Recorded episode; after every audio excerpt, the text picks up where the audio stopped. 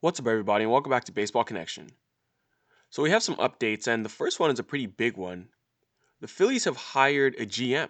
They've hired a new GM, and that's going to be Sam Fuld. This is a very familiar name for many of us because Sam Fuld, you know, just finished playing baseball not too long ago. I mean, he played eight major league seasons from 2007 to 2015, and now he's a GM. I mean, he joined the Phillies as a player information coordinator in 2017, and he's just been in a few different roles with the Phillies ever since then. And uh, you know, I believe he was actually a candidate for a head coaching job or for, for a manager's job uh, this offseason, but now he's actually going to be a GM.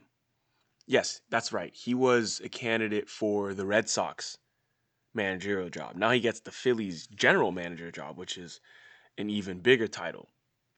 Well, he spent the last three years in various various roles with the Phillies, and now he gets promoted to general manager.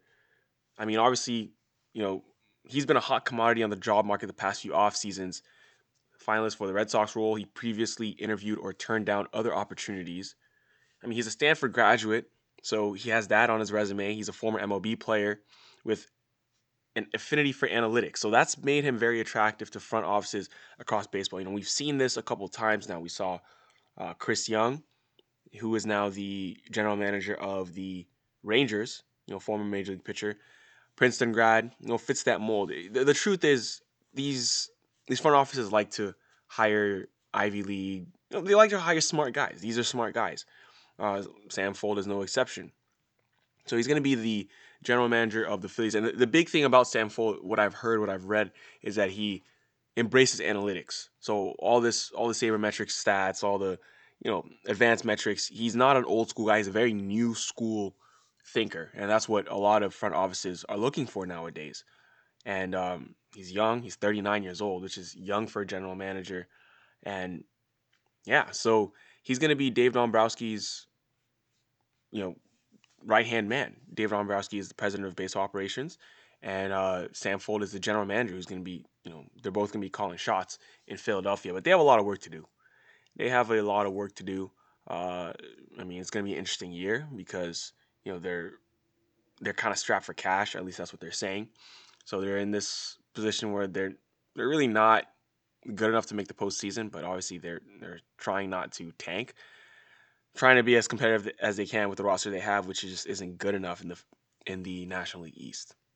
But Sam Fuld is going to be the next general manager of the Philadelphia Phillies, and uh, we'll see how that goes. In other news, the White Sox have landed Yoelqui Cespedes. This is the younger half brother of Yoenis Cespedes. We all know who Yoenis Cespedes is. Longtime major leaguer. Uh, very good major leaguer. This is his half brother. This is his brother, Yoelqui. And looking at the videos, they have very similar swings. I mean, it's very clear that Yoelqui mimicked his older brother. And yeah, so he's actually the number one international prospect. And the White Sox are signing him to a deal with a bonus near $2 million. You know, that's how it works with international free agents. They get most of their money up front with a signing bonus. Cespedes is only 23, and he was declared a free agent back in March 18. So he's gonna most likely link his sorry ink his new deal on January 15, which is the first day of the international signing period. I mean, the period was originally scheduled to begin on July 2. That's usually when it is every year, but it was pushed back due to COVID 19. But Cespedes is considered a five tool player with above average tools across the board. So he defected from the Cuban national team in 2019 while participating in the Can Am League in New York. And he eventually established residency in the Bahamas. And you know, you know he's played for for Cuba in the World Baseball Classic and the Caribbean Series. He he's been playing for Cuba, and um, they say he's added at least 15 pounds of muscle and improved his bat speed and power since he defected, which is just a year and a half ago. So that's a, I mean, yeah, that's a, that's a good signing. Obviously, when you sign a number one international free agent, that's a big signing for your club. And uh, you know the the White Sox now have a lot of Cuban players on their team. I mean, their whole. I mean, if Cespedes makes it to their big league club and he's in the outfield, they'll have all Cuban outfield with Eloy Jimenez, with you know Cespedes, with Luis Robert all three of them right there. Obviously, they still have Jose Abreu and they have Yasmani Grandal. You know, that's that's five Cubans in their lineup. They already have four. This would be the fifth.